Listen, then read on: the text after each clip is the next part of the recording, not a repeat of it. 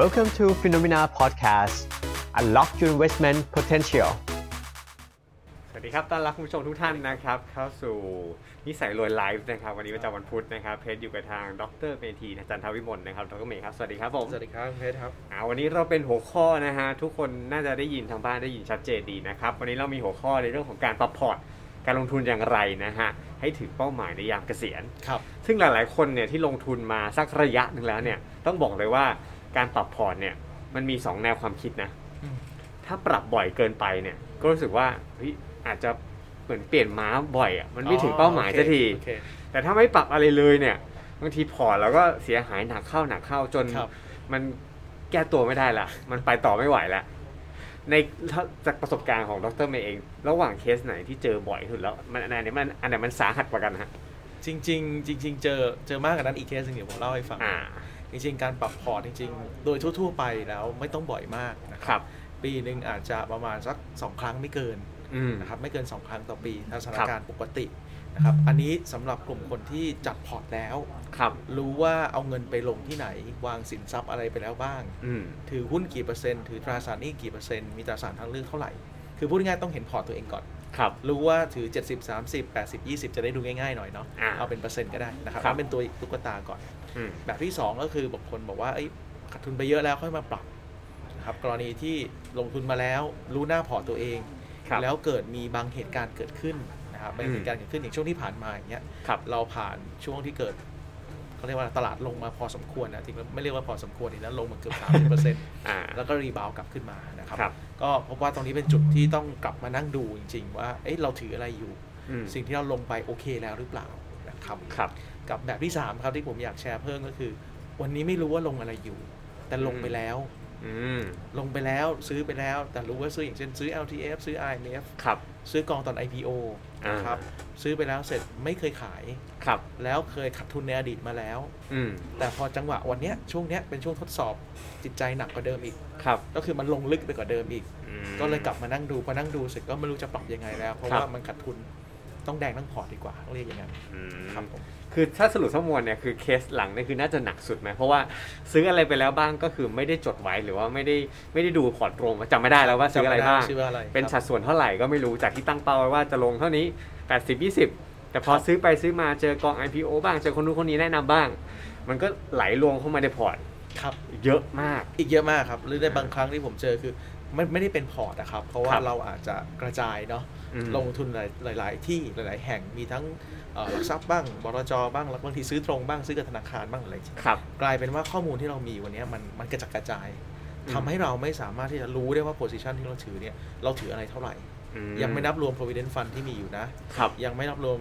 IMF ที่ซื้อสะสมมา DCA มาหรือบางทีซื้อสะสมทองคำเข้ามาด้วยอย่างเงี้ยครับ ครับ เพราะฉะนั้นทำให้เราไม่รู้ position ตัวเองครับ อืมมันก็เลยไม่รู้ว่าจะปรับยังไงด้วยถูกไหมใน ใช่ครับ ใน ใช่ ใน ครับ ถึงยามวิกฤตหรือว่ายามที่จะต้องเหมือน take profit ครับ เพราะส่วนใหญ่แล้วเนี่ย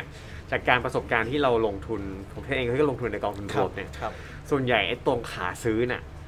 มันไม่ยากเท่าไหร่ ก็ถ้าคนนู้นแนะนำว่าดีหรือว่า ครับ ไปธนาคารหรือไปที่ไหนเนี่ยก็ ครับ เขาแนะนำว่าซื้อเราก็ซื้อได้ ครับ แต่พอซื้อมันกราฟมันก็จะเป็นอย่างงี้ ครับ มันก็ลงมาเราก็รู้สึกว่าเอ๊ะแล้วเราจะไปได้กำไรตอนไหน เราจะต้องทำยังไง ครับ เพราะฉะนั้นก็เลยจะมาอยู่ในที่เราจะพูดคุยวันนี้ ได้ค ว่า รับ จริงๆแล้วการปรับพอร์ตทั้งหมดทั้งมวลเนี่ยเพื่อถึงเป้าหมายเนี่ยมันก็คือเหมือนการล็อกกำไรหรือทริมกำไรระหว่างทางมาด้วยถูก ครับ ไหมฮะ ถูกครับ อันนั้นก็จะเป็นส่วนหนึ่งซึ่งสมมติว่าถ้าสมมติว่าพอร์ตเราโอเคแล้วเนาะ อืม ปรับเรียบร้อยแล้วเราถือสมมติเราถือ 70 30 เรียบร้อยแล้ว ครับ หุ้น 70%ตราสารหนี้30 เวลาผ่านไปเกิดมีกำไร เราอยากจะทริมกำไรบางส่วนลงมา ครับ ก็ขายบางส่วนที่เป็นหุ้นที่กำไรมาซื้อตราสารหนี้เพื่อล็อก 70 30 ไว้ อืม อ่ะอันนี้อันนี้ก็จะเป็นท่าที่เราทำทุกอย่างหมดแล้วก็จะเป็นเอ่อที่เรียกว่าพอปรับพอร์ตรอบที่หนึ่งแล้วที่เหลือก็เมนเทน ครับ ดูว่าปีละครั้งหรือสองครั้งอย่างเงี้ยครับก็จะเริ่มดีขึ้น แต่ทั้งหมดทั้งมวลคือว่าต้องเป็นการตั้งตัวสัดส่วนพอร์ตหลักแร ต้ ก องรู้ ให้ ก่อน ถูก ใช่ ก่อน ครับ ควรจะครับสำคัญที่สุด อ่าแล้วถึงจะค่อยไปทำทำการเนี่ยปรับพอร์ตต่อไปได้งั้น ใช่ครั เรา บ มาดูดีกว่อนว่ากลยุทธ์ในการที่เราเมื่อไหร่ดีกว่าฮะที่เรารู้สึกว่าเราจะต้องเริ่มที่จะต้องปรับมาแล้วหรือเราต้องดูอะไรบ้าง โอเค เอ่อเมื่อไหร่ที่ต้องดูเหรอครับ จริง ๆ แล้วเมื่อกี้ที่เราคุยกันเนี่ยการปรับพอร์ตมันก็จะมีอยู่ 3 เรื่อง ผมใช้คำว่า reality ไปก่อนนะปัจจุบันหน้าตาพอร์ตเป็นยังไง ครับ อันที่สองรู้เป้าหมายตัวเองหรือยัง เอเวอตี้คือเดี๋ยวก่อนนะ คือ หรือว่า รู้ พอร์ตเป็นยังไง พอร์ตเป็นไงยอมรับความจริง พอร์ตเราเป็นยังไงบ้าง เรามีเงินอยู่ที่ไหน reality ส่วนนี้ขาดทุนมาแล้วเท่าไหร่บ้าง อ่า แล้ว ห้ามหมกเม็ด เอ่อก็ต้องเอามาดูอะครับ ครับ ให้หมดก่อนมีเงินฝากไหมมีอะไรกระจายอยู่ที่ไหน อันนี้คือคีย์สำคัญเลย อืม เพราะไม่ฉะนั้นแล้วเนี่ยมันมันปรับยากครับ ครับ อย่างผมเจอบางทีบางคนเอาเฉพาะกองที่ขาดทุนมาให้ดูเนี่ยครับมันอาจจะไม่ตอบนี่ครับเป็นต้น อืม โอเคไหมครับ เสียงโอเค เช็คทางบ้านหนึ่งนะครับ เสียงยังเบาอยู่ไหมครับ หรือว่ายังได้ยินดีแล้วครับนะครับ เดี๋ยวเรา โอ พ เค ยายามพูดดังขึ้นนะฮะอ่ะงั้นเราไปตอบกันก่อน ครับเพราะฉะนั้นเพราะฉะนั้นถ้าตอบตอบคุณเพชรเนาะก็คือถ้าต้องรู้ก่อนว่าถืออะไรบ้าง ครับ ถ้าเป็นคนที่ชอบจดก็โอเคครับ เก็บใส่ Excel ก็ได้เพราะเราจะซื้อหลายที่สมัยก่อนผมก็ใช้ Excel เก็บหลายๆที่ก่อน เดี๋ยวนี้มันก็จะมี tools ต่างๆ มากมายที่ช่วยช่วย ครับ เราได้ในการมอนิเตอร์นะครับ แล้วก็มารู้เป้าหมาย อืม ตกลงพอร์ตเนี้ยจะเพื่ออะไร พอร์ตเนี้ย อืม เราจะเพื่ออะไร ซึ่งวันนี้เราคุยเฉพาะเรื่องเกษียณเนาะ ครับ เรายังไม่ได้คุยพอร์ตอื่นเราเอาเฉพาะแผนเกษียณเลยเพราะมันยาวหน่อย อืม เราก็สามารถที่จะตั้งเป้าได้ชัดหน่อยนะครับ ครับ แล้วเข้าไปดูทางเลือกว่ามีออปชันแบบไหนบ้าง อืม ซึ่งออปชันสำหรับเราเนี่ยเป็นทางเลือกว่า จะเติมเงินเพิ่มไหมระหว่างทาง อืม จะลดความเสี่ยงลงมาไหมหรือจะเสี่ยงเพิ่มแต่ไม่เอาเงินที่มีอยู่เนี่ยไปทำเรื่องอื่นแทน ครับ ครับก็แล้วแต่บาลานซ์ของแต่ละท่าน อืมคืออันอันแรกเลยต้องรู้จากความเป็นจริงก่อน ดูรู้ ไป สภาพครับ ไปดูทั้งหมดทั้งมวลที่เราลงทุนน่ะไม่ว่าจะเป็นกอง LTF RMF เดิม ครับ หรือว่าจะเป็น Provident Fund รวบรวมมาให้หมด หรือกองกองทุนอื่นที่เรามีเนี่ย ครับ เอามาให้เห็นกลางอยู่ในเหมือน Excel สัก Excel หน้าหนึ่งนะ ให้เราเห็นว่า ครับ เงินเราไปอยู่ตรงนี้สัดส่วนเท่าไหร่ กองทุนที่เราไปลงเป็นกองทุนประเภทอะไรบ้าง ใช่ครับ นสัดส่วนเท่าไหร่ อีกอันหนึ่งก็คือที่ดรเมย์บอกว่า และเงินทั้งหมดทั้งมวลเนี่ยบางครั้งเนี่ยมันอาจจะมีหลากหลายเป้าหมายที่ซ่อนอยู่ข้างใน ใช่ครับ ก็ต้องไปเขาเรียกว่านะไปชี้ชัดให้มันชัดเจนนิดนึงว่า ถามตัวเองก่อนครับว่า เออ ตกลงเงินก้อนนี้เพื่ออะไร อืมถ้ามันมีเป้าหมายเดียวมันก็อาจจะง่ายหน่อย ครับ คือการเกษียณแต่ถ้า ใช่ครับ ในระหว่างไส้ในแต่ละกองทุนเนี่ยมันดันมีหลายเป้าหมายอีกเนี่ย ครับ อันนี้ก็อาจจะยากนิดนึง ครับก็ท้าทายดีครับ อืม ครับผม โอเคงั้นเดี๋ยวเรามาดูมาดูตุ๊กตาแรกที่ผมวางไว้ให้นะครับ ครับ อมีคนถามผมบอกว่าเอ้ยใครชอบใครต้องปรับพอร์ตบ้างเนาะแล้วพอร์ตแบบไหนต้องปรับบ้าง ผมเลยลิสต์มาให้เป็นเบื้องต้น เพราะว่าจะได้เช็คข้อมูลได้ก่อนนะครับ ครับ เช่น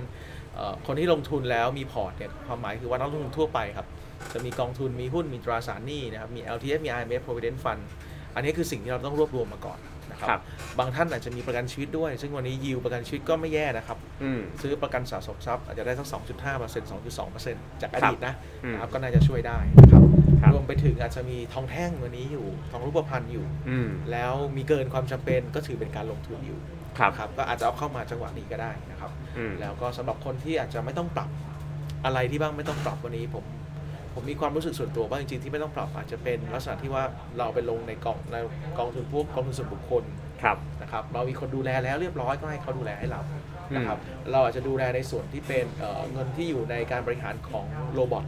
ครับ ท่านเอาการเงินสมมติว่า 3 0 0แสนห้าแสนให้โรบอทบริหารจัดการหุ้นให้ อ่า อันนี้ท่านไม่ต้องไปปรับเพราะท่านเลือกโมเดลแล้ว ก็ ก็ ตั ตั ด ดเขาปรับให้ เขาปรับคือพวกออโต้รีบาลานซ์ทั้งหลายนะครับ ครับ รวมไปถึงกองทุน ถ้าสมมติในเมืองไทย ผมยังไม่ค่อยเห็นนะเป็นต่างประเทศจะเห็นเยอะหน่อยคือเป็น targeted fund ก็คือกองทุนมันปรับสัดส่วนการลงทุนให้เองตามอายุ อันนี้อาจจะมีในกบข อ่าใช่ ไม่เป็น แต่ แผ คน น ไทยจะไม่มีใช่ อ่า ครับ แล้วก็อันสุดท้ายครับกองทุนที่มีการปรับพอร์ตให้เรารีบาลานซ์ให้มีฟังก์ชันในการรีบาลานซ์ให้ ครับ นะครับถ้าเขามีตรงนี้ให้ก็ทำได้นะครับ อืม อันนี้ก็เป็นแนวคิดก่อนเพ ครับ ราะฉะนั้นเราก็จะดูส่วนข้างบนมาใช้นะครับ อืม พอดูส่วนข้างบนเสร็จเราก็มาดูต่อว่าเอาวแล้วจริงๆแล้วเนี่ยตกลงคุณมีเป้าหมายชัดเจนแล้วใช่ไหม ครับ ว่า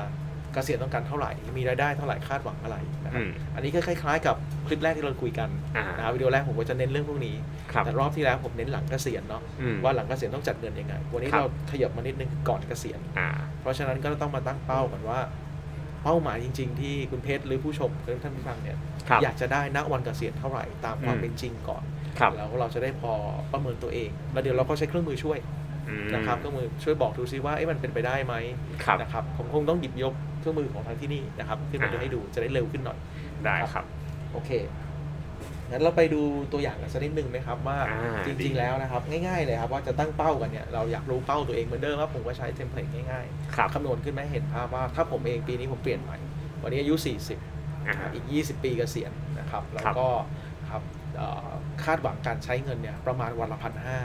อืม ก็ตกเดือนละสามหมื่นจะ ครับ โทษทีสี่หมื่นห้านะค ครั รับ ปรับเงินเฟ้อไปจากวันนี้จนถึงวันที่เกษียณ 20 ปีก็คูณ 2 ครับประมาณ จาก 2 เท่า จาก4ี่หมื่นห้าก็กลายเป็นประมาณแปดหมื่นนิด แปดหมื่นนิดๆนะครับ ครั แป บ ลว่าผมคิดว่า 8 0,000 นิดๆต่อเดือนหลังก็ผมอยู่สบายๆนะ ๆอืม วันละเกือบเกือบสามพันเนี่ย ครับ น่าจะอยู่ได้ 2,000 ไปปลายๆก็อยู่ได้นะ อืม นะครับดังนั้นเพราะฉะนั้นถ้ากลับมาดูว่าเราต้องการมีเงินก้อนเท่าไหร่ณวันเกษียณ ครับ ซึ่งอันนี้ต้องคำนวณ ซึ่งผม อืม คำนวณมาให้แล้วนะครับว่าถ้าสมมติว่าคาดว่ามีเงินสักก้อนหนึ่งใช้ไปชนจนถึงอายุ 85 แล้วหมดเลย ครับ นะครับ แล้วก็ค่าใช้จ่ายที่ผมใช้ตรงนี้ก็คือปรับเงินเฟ้อด้วย อืม นะครับพูดง่ายๆคือ 85,000ทุกเดือนผมก็จะมีเงินใช้ขึ้นเพิ่มขึ้นด้วยะรับ แต่นี่คือเป็นการลงคือเกษียณแล้วก็ยังลงทุนต่อ อั อั นนี้ต้องลงทุนครับที่5%น อืม ะครับอันนี้ผมใช้สมมติฐานที่5% ครับ จริงๆ ถ้าใช้สมมติฐานที่ 4%ก็จะต่ำลงไปอีกหน่อย เออเท่าที4%ก็เงินก้อนก็จะสูงขึ้นกว่านี้อีก อ่า นะเพครับราะว่ามันต้องไปตัดกับเงินเฟ้ออีก ถูกต้องครับ อืม แต่ว่าเงินเฟ้อตรงนี้ที่เห็น 3%ในความเป็นจริงวันนี้เงินเฟ้อมันไม่ถึง อ่าใช่ ตัวเลขไม่ถึงแต่ความจริงอีกเรื่องหนึ่ง ตัวเลขตัวเลขที่ มัน มวลรวมไม่ถึง มวลรวมไม่ถึงแต่ค่าใช้จ่ายมันแพงขึ้น อ่าเพราะว่ามันเขาเรียกว่าไงไปบวมอยู่เซกเตอร์พลังงานก็ได้ ใช่ครับ ใช่ครับ มันเลยดูว่าไม่เฟ้อ แต่ถ้าเรามองว่าชีวิตช่วงที่ผ่านมาเดือนครึ่งที่ผ่านมานี่ไม่ได้เดินทางเลยนะครับ อ่า ก็ลดค่าใช้จ่ายไปเยอะเหมือนกันอ่ะ ครับ งั้นย้อนกลับมาดูแล้วกันนะครับ เพราะฉะนั้นคนอายุ 40 วันนี้คาดหวังประมาณ 4 5 0 0 0เงินปัจจุบันณวันเกษียณประมาณสัก 80,000 ต่อเดือนเนาะ ครับ แสดงว่าเขาต้องมีประมาณ 20 ล้านครับ อืม นั่นคือเป้าหมายก่อน ครับ นี่คือตั้งต้นเลยสำหรับสไลด์นี้คืออย่างน้อยที่สุดที่เราบอกว่าเรลิตี้ล่ะเดี๋ยวก็คุยกัน อืม แต่เป้าหมายต้องชัดสักนิดนึงว่าตกลง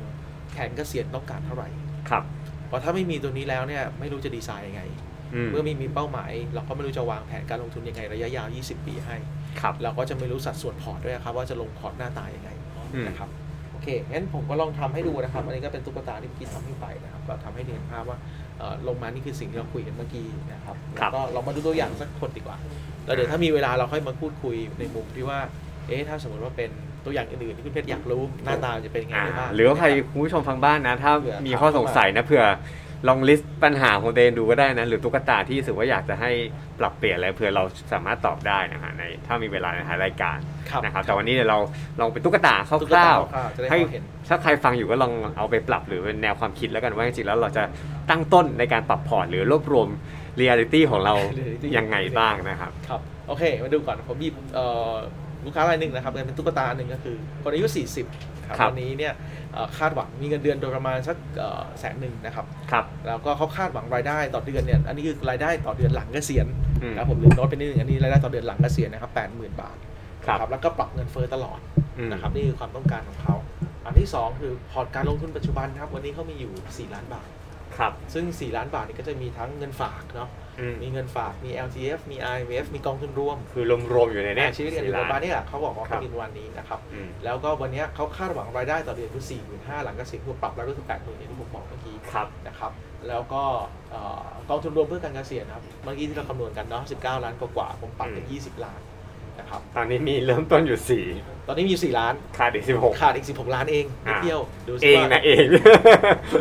และ แล้ว อีก ก็มี ยี่ ค สิ น บปี 20 ปีเนาะอืม อืม ดูดูเป็นไปไม่ได้เนาะ ครับ ไกลมากเลย แต่เรามีเวลาเก็บทั้ง 20 ปีนะนี่เก็บมาได้ตั้ง 4 ล้านแล้วเนาะ อืม นะครับโอเคเพราะฉะนั้นหลังเกษียณครับยังไม่ได้เอามารวมนะครับ จริงๆเอ่อลูกค้าท่านนี้เขาบอกว่าเขามีมีรายได้ค่าเช่าด้วยนะครับมีคอนโดปล่อยเช่าอยู่นะค ครั รับบ เขามีอยู่เดือนหนึ่งรายได้วันละสองหมื่นบาท อืม นะครับเราก็มีประกันบำนาญซื้อไว้แล้วนะครับประกันบำนาญซื้อไว้แล้ว ซึ่งเขาจะได้รายได้หลังเกษียณเนี่ยปีละปีละแสนสอง ครับ นะครับก็คือตกเดือนละหมื่นหนึ่งแต่ อืม พูดง่ายๆคือเขาจะมีรายได้อีกประมาณ3 0,000 บาท ซึ่งผมยังไม่เอาเข้ามา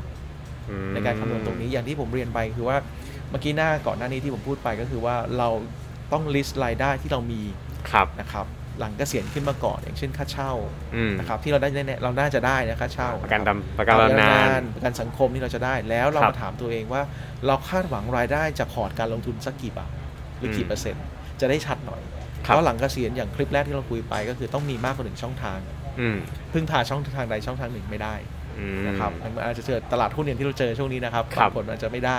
ผลตอบแทนแต่ต้องมีช่องทางอื่นเสริมเข้ามา อันนี้ถามเสริมนิดนึงดีกว่า ครับ คือการลงทุนเราการลงทุนเนี่ย ถ้าเราลงทุนในกองทุนรวมเนี่ย บางครั้ง ครับ เขาบอกว่าให้ทำ asset allocation ในการกระจายความเสี่ยง ครับ แต่ถ้าสมมุติเรามีเงินเกษียณทั้งหมดอยู่ที่กองทุนรวมอย่างเดียว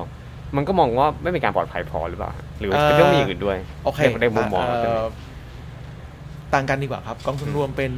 เป็นเครื่องมือที่เราต้องการ อืม เป็นเครื่องมือหนึ่งเครื่องมือถูกไหมครับซึ่ง ครับ กองทุนก็มีนโยบายแตกต่างกันไป อืม นะครับเครื่องมือตัวนี้ก็มีช้อยให้เราเยอะหน่อยอ ครั ย่า บ งเช่น ผมอาจจะซื้อเป็นหุ้นไทยก็ได้หุ้นต่างประเทศก็ได้ อืม เพราะฉะนั้นผ่านกองรวม ผมถือเป็นเครื่องมือที่ที่เปิดประตูให้ผมมาลงทุนในต่างประเทศได้ ครับ นะครับขณะเดียวกันถ้ามองกองทุนรวม ผมอาจจะเสียสิทธิ์อย่างหนึ่งคือเสียสิทธิ์ในเรื่องของภาษี อืม ในเวลาผมเคลมคืน ผมอาจจะสนถ้าหลังเกษียณนะ ผมอาจจะสนใจหุ้นปันผลมากกว่า อืม ถ้าเป็น asset class หุ้นไทย ผมจะสนใจหุ้นปันผลไม่ผ่านกองทุน ครับ แต่ถ้าเป็นหุ้นต่างประเทศ ผมอาจจะลงผ่านกองทุน อืม หุ้นไทยผมลงเองสาเหตุเป็นเพราะว่าผมซื้อหุ้นไทยปันผล ครับ ผมได้เงินปันผล อ๋อ วก ได้ ทั้ง เครดิต แท็ก ภาษี ผมได้เครดิตภาษี อืม ในขณะที่ณวันที่ผมเกษียณไปแล้วเนี่ยฐานภาษีผมต่ำมาก ครับ เพราะงั้นผมจะได้คืนในส่วนตรงนั้นด้วย ซึ่งบางบางบริษัทเนี่ยเสีย corporate tax อยู่ประมาณสัก 20% อืม แล้วก็ 10%หน้าที่จ่ายที่ผมโดนไป ผมได้ตรงนั้นคืนครับ อ๋อ ถึงแม้ไม่ได้เต็ม 30พอดีเป๊ะนะคำนวณออกมาผมยังได้คืนเยอะกว่า อืม เพราะงั้น return บนเงินปันผลบวก tax credit เนี่ยหุ้นบางตัวจ่ายอยู่สัก 4%ผมจะได้ประมาณสัก อื 6 ไม่นับ capital gain ครับอ่าเพราะงั้นเราก็ต้องมองภาพให้ชัดว่าเอ่อวันนี้เราคุยอายุ 40 เนาะ ครับ แต่ถ้าคุยคนอายุ อืม 50พอร์ตอีกแบบหนึ่ง อืม 40 ใช้กองทุนรวม เพราะว่ายังต้องต้องใช้เวลาทำงานหาเงินอยู่ อ่าต้อง แล้ว บิว ก็ต้องบิวพอร์ตยังไม่ได้เป็นช่วงดีเทลเยอะๆ แล้วเซอร์พลัสก็คือเงินอาจจะไม่เหลือเยอะ อืม แต่ถ้า 50 ไปแล้วกระแสเงินสดจะเดือดมากขึ้น อาจจะมีเวลาลงหุ้นได้มากขึ้น ครับ สำหรับผมคือ 50 จะเริ่มสะสมหุ้นจริงจังนะครับ อืม คือช่วงนี้ก็ซื้อได้อะไรได้ แต่พอ 50 ก็ต้องเริ่มเริ่มบิวพอร์ตหุ้นปันผล อืม เพราะเราจะไปใช้ให้มันงอกเงยหลัง 60 ครับ ครับ อืม อันนี้แชร์มองผมมองเผื่อ โอ ถ้า เคได้ เป็น ครับ คำถามเนาะโอเคงั้นเราไปดูกันแล้วกันนะครับว่าลูกค้ารายนี้เขาก็ส่งข้อมูลมาให้ดูนะครับเป็นตุ๊กตาข้อมูลแล้วกันนะครับ แล้วส่งข้อมูลมาก็มี 3 3 กลุ่ม กลุ่มแรกก็คือมี LTF IMF นะครับมี LTF อย่างเดียวเลย ซื้อลดหย่อนภาษีนะครับ แต่แล้วก็ซื้อลดหย่อนภาษีเนี่ยก็ซื้อ 2 กองครับอันนี้ อืม เป็นเป็นกองซึ่งเราก็ซื้อ LTF ตาม Morningstar นี่แหละที่เขาเรียกนะครับเนี่ยสี่ ครับ ดาวบ้างห้าดาวบ้างนะครับ อืม อันนี้คือสิ่งที่พูดคุยกับลูกค้าครับลงทุนไปล้านหนึ่งวันนี้เหลืออยู่ที่9 9 2 0 0 ครับ ถ้าคำนวณเร็วๆนะครับ จริงๆเขาขาดทุนประมาณสัก 8%ถามว่าเยอะไหมไม่เยอะ อืม แสดงว่าลูกค้ารายนี้ซื้อ LTF ติดต่อกันมาแล้วหลายปี ครับ แต่ถ้าซื้อปีที่แล้วคงโดนวันยี่ห้าเปอร์เซ็นต์ โอ้โหผมเนี่ยแหละฮะ นะครับ ส่วนกองที่ 2เขาก็ซื้อตัวตัวของกสิกรนะครับยี่สิบเอส ครับ LTF ตัวนี้ก็เป็นตัวที่ performance ดีนะครับ อืม ก็ซื้อ 5 0 0 0 0 0 หายไปประมาณสักเท่าไหร่อ่ะเจ็ดหมื่น ครับ ก็ไม่ยังไม่เยอะอยู่ดีนะครับถาม อืม ในมุมมองผมก็คือ LTF ซื้อเพื่อลดหย่อนภาษีเนาะ ครับ ได้ภาษีคืนด้วยนะครับ อีกด้านหนึ่งที่เขาได้มาก็คือเขามีเงินฝากที่สากลอยู่นะครับ อ่า สากลฝากไว้ล้านหนึ่งนะครับ มูลค่า ครับ ปัจจุบันหนึ่งล้านกับอีก 2 0,000เขาคงถอนไปใช้บ้าง ต้องเช็คด้วยนะสหกรณ์ไหน ไม่ได้ถามเหมื ช่ว องนี้ช่วงช่วงนกันนี้ ช่วงนี้ น่ากลัวนิดหนึ่ง อันนี้ก็เดี๋ยวเดี๋ยวโน้ตไว้นิดนึงบอกว่าเงินฝากสากลอาจจะต้องหยิบไปวางที่อื่น ครับ นะเพื่อความปลอดภัย อืม นะครับ ส่วนกองทุนรวมก็มีลงอยู่ครับ ก็พอร์ตเขาก็จะมี LTF ล้านห้า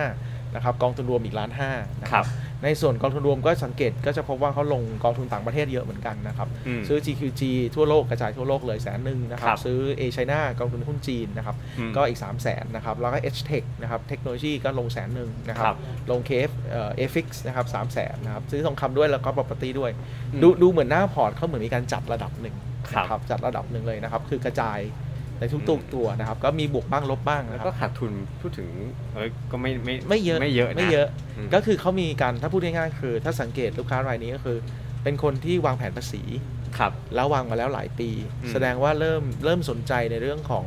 เออการยืดภาษีการเอ่อการซื้อ LTF ครับ เพราะเขาซื้อติดต่อกันมาแล้วหลายปี อืม ถ้าซื้อกันมาได้ล้านห้าครับ ผมเชื่อว่าเขาซื้อติดต่อเกิน 5 ปี อ้าว โดยเฉลี่ย ปีหนึ่งก็อาจจะสองแสน 2องแสนสามแสน อืม แต่ตอนนี้คำถามผมอาจจะโน้ตไว้ให้เขาก็คือว่าอาจจะลืมขายหรือเปล่าบางส่วนหรือรอจังหวะขายปีที่แล้วเราลืม อืม ปีนี้ก็เลยไม่กล้าขายเพราะขาดทุนลงมา ครั มา บ กกว่าเดิมนะครับอันนี้ไม่นับ เพราะว่าม บางคนอาจจะสงสัยว่าเฮ้ยเราลงทุนไปแล้วอะก้อนคือโดยรวมพอร์ตมันขาดทุนไง ครับ ก็เลยไม่ขาย ไม่ แต่ว่า ขาย แต่ว่าถ้าขายออกไปเนี่ยมันจะขายก้อนที่กำไรหรือเปล่าหรืออะไรอย่างงี้ ครับ เขาจะสงสัย อันนี้อันนี้แล้วแต่บางบางแล้วแต่มุมมองนะครับ อืม ส่วนถ้าเป็นผมเองเนี่ยคือผมก็เป็นเงินเงินเดือนนะครับผ ครั ม บ ก็จะซื้อ LTF แล้วผมก็จะหมุนครับ อืม เพราะว่าผมถือว่าผมแค่ขยับครับขยับกองข้า ครั ม บ ปี ผมได้ภาษีคืน อืม โดยที่ผมไม่ต้องเอาเงินใหม่มาเติม ครับ นะครับขณะเดียวกันเงินก้อนนี้เป็นส่วนที่เป็นหุ้นไทย อืม เพราะฉะนั้นสัดส่วนหุ้นไทยจะชัดเจน ลูกค้ารายนี้ก็จะคล้ายๆกัน หุ้นไทยเยอะ หุ้นไทยเยอะอยู่ใน LTF เพราะมันเลือกไม่ได้ ครับ แต่หุ้นต่างประเทศอยู่ข้างนอกแสดงว่าพอร์ตเขาบาลานซ์นะครับถ้าดูแบบนี้ อันอัน นี้ นี้คือหลักการ เขาก็เข้าใจหลักการในการกระจาย อันนี้คือหลักการหนึ่งในการในการวางแผนสำหรับหุ้นเงินเดือน ครับ ครับก็คือ LTF เป็นหุ้นไทยไปเลยแน่นอนเราใช้สิทธิ์นะครับแต่คนนี้เขาจะขาด IMF ครับที่เขาไม่มีนะครับ อืม ลูกค้ายังไม่มี IMF นะฮะ อ่ะงั้นเรามาดูต่อเนาะจากพอร์ตตรงนี้นะครับผมก็เราก็ลองทำต่อนะครับว่า หรือ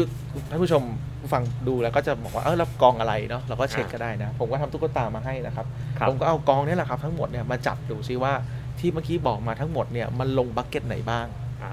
คือแยกกันเลยเป็น อ่า หุ้นคือสามตัวบน สามตัวบนเป็นหุ้น สามตัวบนนะค สา รับ มตัวบน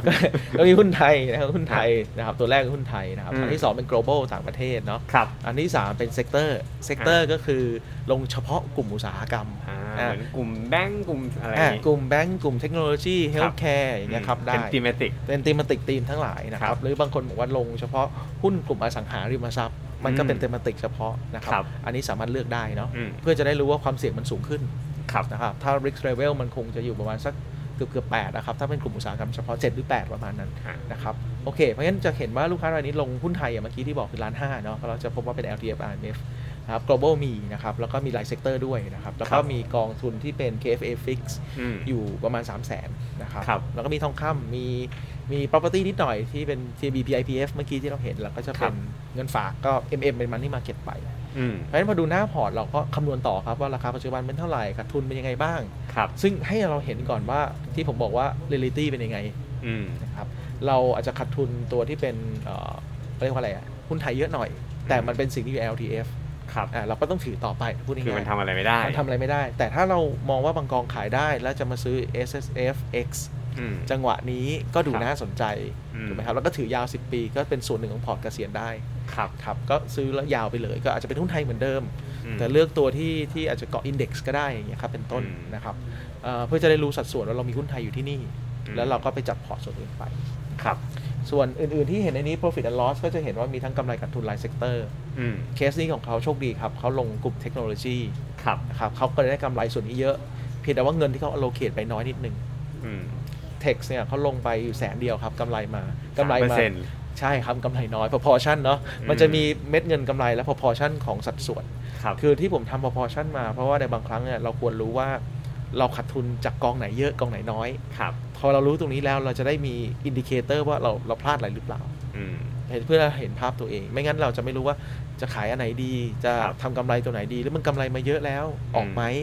ทริมกำไรเอาไปซื้อตัวอื่นนี้เป็นต้น หรือว่าคคว รั ร บ จะ underweight อันนี้ ถูกต้องครับ overweight คือเพิ่มน้ำหนักสัดส่วนการลงทุนในสินทรัพย์บางอย่างที่เราสึกว่าอาจจะน้อยไปถ้าเทียบเห็นภาพรวมอย่างนี้ ใช่ครับใช่ครับโอเค เพราะฉะนั้นถ้าดูดูตรงนี้ก็จะพบว่านะครับดูตรงนี้ก็จะพบว่านะครับลูกค้ารายนี้เอ่อสัดส่วนลงทุนนะครับก็จะเห็นว่าหุ้นเนี่ยอยู่ประมาณสักเอ่อหุ้นโดยประมาณสักประมาณสัก 40 45 46เปอร์เซ็นต์ ครับ ก็ยังไม่ถึงครึ่งหนึ่งนะครับเออโทษทีหุ้นก็จะรวมประมาณสัก 49เปอร์เซ็นต์ อ่า นะครับ35 11เกือบเกือบ50เป็นครึ่งพอร์ต ครับ ตราสารหนี้อีกพอสมควรนะครับตราสารหนี้ก็จะไม่เยอะ อืม ครับไปหนักที่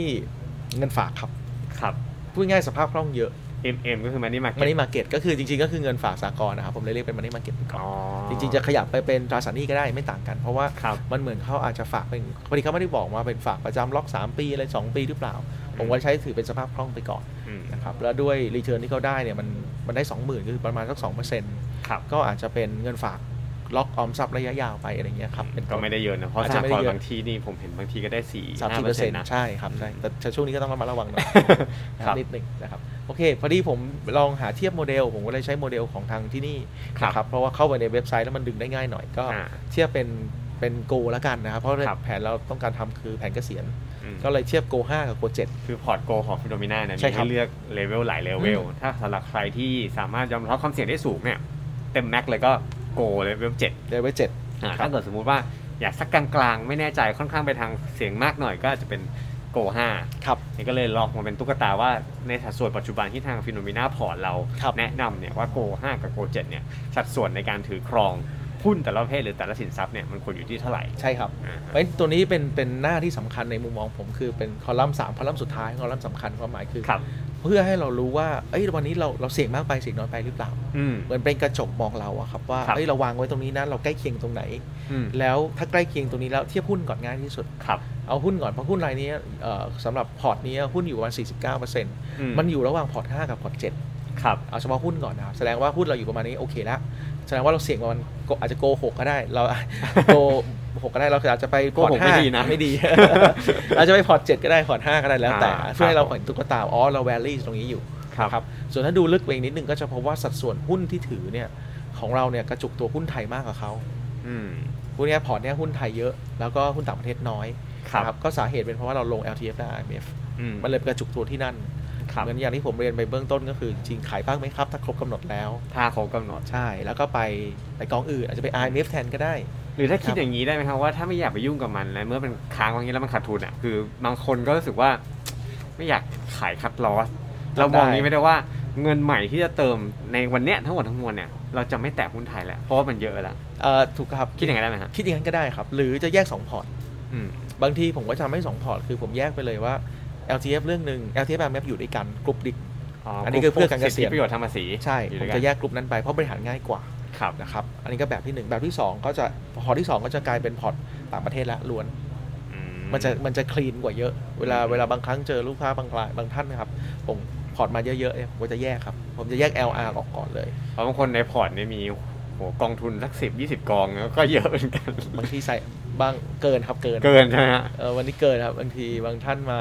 40 50 กองก็มีครับ อืม เพราะฉะนั้นเราก็ต้องเราก็ต้องมีหลักจับนิดนึงว่าเราเราจะวิเคราะห์ยังไงถ้าพูดตรง ครับ ๆนะครับก็วิเคราะห์อย่างเช่นแยก L ก่อนก่อนเพราะเรารู้ว่า L สามารถขายได้ แล้วก็ ครับ หุ้นไทยล้วนแน่นอนเพราะฉะนั้นเอามารวมมันทำให้พอร์ตเบ้แล้วเราแก้ไม่ได้ อืม นะครับ R สามารถมี asset allocation หมวด R ได้ ครับ ก็ต้องดูก่อนว่าลูกค้าเนี่ยลงลงบลจไหน อืม ถ้าบลจนั้นมีครบทุก asset class ก็จบ อื ไม่งั้นก็ต้องใช้แพลตฟอร์ม คือหมุนได้ไหม อ่าหมุนในตรงนั้นเองได้ หรือไม่ก็ต้องไปลงที่แพลตฟอร์มบางที่ที่ลูกค้าใช้ประจำแล้วมีทุกอย่างให้เขา ครับ ก็จะมีอยู่ 3 ช้อยครับสำหรับ อืม LTF IMF อืม นะครับ ส่วนถ้าเป็นพอร์ตกองทุนรวมก็อย่างที่บอกไปก็คือเขาซื้อกระจายกระจายเนาะ อืม เอามารวมที่เดียวได้ไหม อ่ะ ถ้ารวมก็จะง่ายหน่อยครับ ครับ โอเคเพราะฉะนั้นเรากลับมาเนาะเราก็มาดูสักนิดหนึ่งว่า ถ้าเป็นแบบนี้แล้วเนี่ยก็มีคนถามว่าเราคาดหวังผลตอบแทนยังไง ครับ นะครับผมก็ได้บอกว่าถ้าสมมติดูพอร์ตโกเนี่ยโกโกห้าเนี่ยก็คือหุ้น 35%น ครับ ะครับตราสารหนี้ต่างประเทศ ลูกค้ารายนี้ไม่มีตราสารหนี้ต่างประเทศเลยไทยหมด อืม นะครับแล้วก็ไม่มีทองคำมีทองเท่าทีมีทองคำ5%ในพอร์ตโก5เนี่ยมี ครับ 10นะครับ property โกเอ่อถ้าเป็นโก5มี อืม 20นะครับแสดงว่าลูกค้ารายนี้จริงๆ over underweight ถ้ามองเป็นพอร์ต5ก็คือ underweight property fund อยู่ยังเติมได้อยู่ อืม ซึ่งถ้าเป็นผม ยังสามารถถั่วเฉลี่ยต้นทุนได้อีก ครับซึ่งซึ่งถ้าเป็นผมปรับพอร์ตให้เร็วนิดนึงก็คือดูสัดส่วนตรงนี้ก่อนก็ได้ครับผมอาจจะไปเพิ่มตัวไหนผมอาจจะเพิ่ม property fund ขึ้น อืม เพราะว่าเพราะว่า property fund ช่วงนี้ยิวมันก็ลงมาเอ่อราคามันลงมาเยอะเหมือนกัน ครับ ซื้อตอนนี้ยิวก็ดีขึ้น อืม ก็อาจจะเพิ่มสัดส่วนลงไป ครับ จะซื้อกองเดิมก็ได้ หรือเป็นกองที่เป็นไทยล้วนก็ได้แล้วแต่ อืม ทำได้อีกนะครับ ส่วนตราสารหนี้เอ่อทองคำอาจจะเพิ่มได้อีกนิดนึง ครับ นะแต่ช่วงนี้มันก็คือเหมือนขึ้นมาเยอะพอสมควร คือมันอยู่ในเรนจ์ที่ค่อนข้างสูงแล้วจาก ครับ จากจากจากฐานมัน ใช่ครับเอ่อส่วนอย่างอื่นล่ะครับ ถ้าต่างประเทศก็อาจจะต้องเลือกครับว่าอยากจะกระจายทั่วโลกไหม อันนี้ต้องคุยกับลูกค้าเพิ่มเติมว่าจริงๆ ชอบชอบ ซึ่งหลักในการ ตัวไหน ปรับพอร์ตเมื่อกี้แอบจับได้นิดหนึ่งว่า โอเค นี่คือเซนส์ของการที่เรามีตัวกรอบในเรื่องของสัดส่วนอยู่ ครับ แต่พอในระยะทางปฏิบัติเนี่ย อืม มันก็ต้องมีตัวปัจจัยอื่นประกอบด้วย ครับ ก็คือในเรื่องของจังหวะหรือทามมิ่งด้วย ถูกต้อง เหมืนน ถูกต้อง คือไม่ ถูกครับ ใช่ว่าแบบวันนี้พอร์ตตั้งต้นตอนแรกว่าจะมาสิบเปอร์เซ็นต์นะ ตอนนี้มีแค่ห้าซัดไปเลยอีกห้าเปอร์เซ็นต์ ต้องดูต้องดู ต้องดู นี้ สินทรัพย์ตามนั้น ต้องดู ด้วย สินทรัพย์ด้วยครับ แล้วก็ดูตัวเลือก คือเพลินเพลินอย่างอย่างอย่างอย่างเคสนี้ปุ๊บเราได้สัดส่วนใช่ไหมครับ ครับ เราก็จะโดนลึกลงไปอีกขั้นคือว่าดูสัดส่วนเรียบร้อยแล้วโอเคนะควรจะเป็นเท่านี้นะ อืม อยากจะปรับตรงนี้ขึ้นแล้วจะลงที่กองทุนไหนล่ะ อืม ก็ต้องมาเลือกดูกองทุนว่าเปรียบเทียบซิว่าแต่ละกองเนี่ยที่เราเลือกเนี่ยเราจะเลือกม้าวิ่งถูกไหมครับจะเลือกม้าตัวไหนที่วิ่งไปถึงเป้าหมายได้เร็วที่สุด อืม ม้าที่เราใช้ตัวเนี้ยมันมันโอเคหรือเปล่า ครับ ม้าบางตัวอย่างเช่นกองทุนบางกองที่ลูกค้าเลือกลงทุนวันเนี้ย อืม ไปเปิดดูจริงๆ AUM มันเหลือประมาณ10 ล้านเนี่ยครับ อืม มันก็ตัวเล็กไปนิดนึงมันอาจจะไม่มีกำลังไปต่อนะครับ ครับ อาจจะเป็นต้องดูไซส์ใหญ่นิดนึง อืม แล้ว performance ที่ผ่านมาเป็นยังไงบ้างในช่ว ครั ง บ สามเดือนหกเดือนที่ผ่านมาเป็นยังไงดูสามเดือนหกเดือนก่อน เพราะว่าจังหวะที่มันรอดเอ่อขาดทุนไปเยอะเขารีบาวดีไหม ครับ เขามีการปรับกลยุทธ์ได้ดีกว่าคนอื่นไหม อืม อันนี้ผมก็ใช้ใช้เครื่องมือบนเว็บไซต์ของฟิโ o เมนานะครับในการ ครั เที บ ยบชีวิตเราก็จะง่ายขึ้น อ่า นะครับ แล้วก็ไปดูภาพยาวภาพใหญ่ดูซิถ้าลองเทอม 3 ปี 5 ปีดูเป็นยังไงบ้างครับ ครับอืม โอเคอ่ะผมก็ต้องไปลองทำตุ๊กตาอันหนึ่งมาให้นะวันนี้ไปหยิบของทางแวนการ์ดมาให้ดูนะครับ เป็น ครับ เป็นไกด์ไลน์ให้เราดู เพราะว่า อืม เพื่อจับหลักให้เราเห็นภาพว่าหรือท่านผู้ชมมีความรู้สึกว่าเอ้ยจะลงทุนสัดส่วนเท่าไหร่ถึงจะเหมาะสมนะครับจริงๆมันคือ return เฉลี่ย ครับ ค่าเฉลี่ยผลตอบแทนย้อนหลังเนี่ยนะครับ อืม เอ่อ20 ปีนะครับ แล้วก็ทั้งรีเทิร์นทั้งทั้งรีเทิร์นสูงสุด ค่าเฉลี่ยรีเทิร์นแล้วก็เวลาขาดทุนสูงสุดนะครับ เพื่อให้เรารู้จักตัวเองว่าเรารับกำไรขาดทุนได้มากน้อยแค่ไหนนะครับ อืม มาดูตรงกลางหน้ากระดาษก่อนก็ได้นะหน้าจอก็คือ ถ้าสมมติว่าผมลงทุนหุ้นสัก 50%ตราสารหนี้สัก 50%นะครับ อย่างละครึ่งนะครับ ครับ นะครับตรงนี้เป็นจุดที่ผมจะได้คาดหวังผลตอบแทนนะครับอยู่ตรงกลางนะครับประมาณ8% อืม นะครับ8.2%อันนี้คือตลาดทั่วโลก ครับ นะครับไม่นับรวมเราหุ้นไทยอย่างเดียวนะนะครับ อืม อันนี้คือตลาดทั่วโลกนะครับแล้วก็ลง ETF เป็นหลัก สูงสุดในบางปีนะครับวิ่งอยู่ประมาณสัก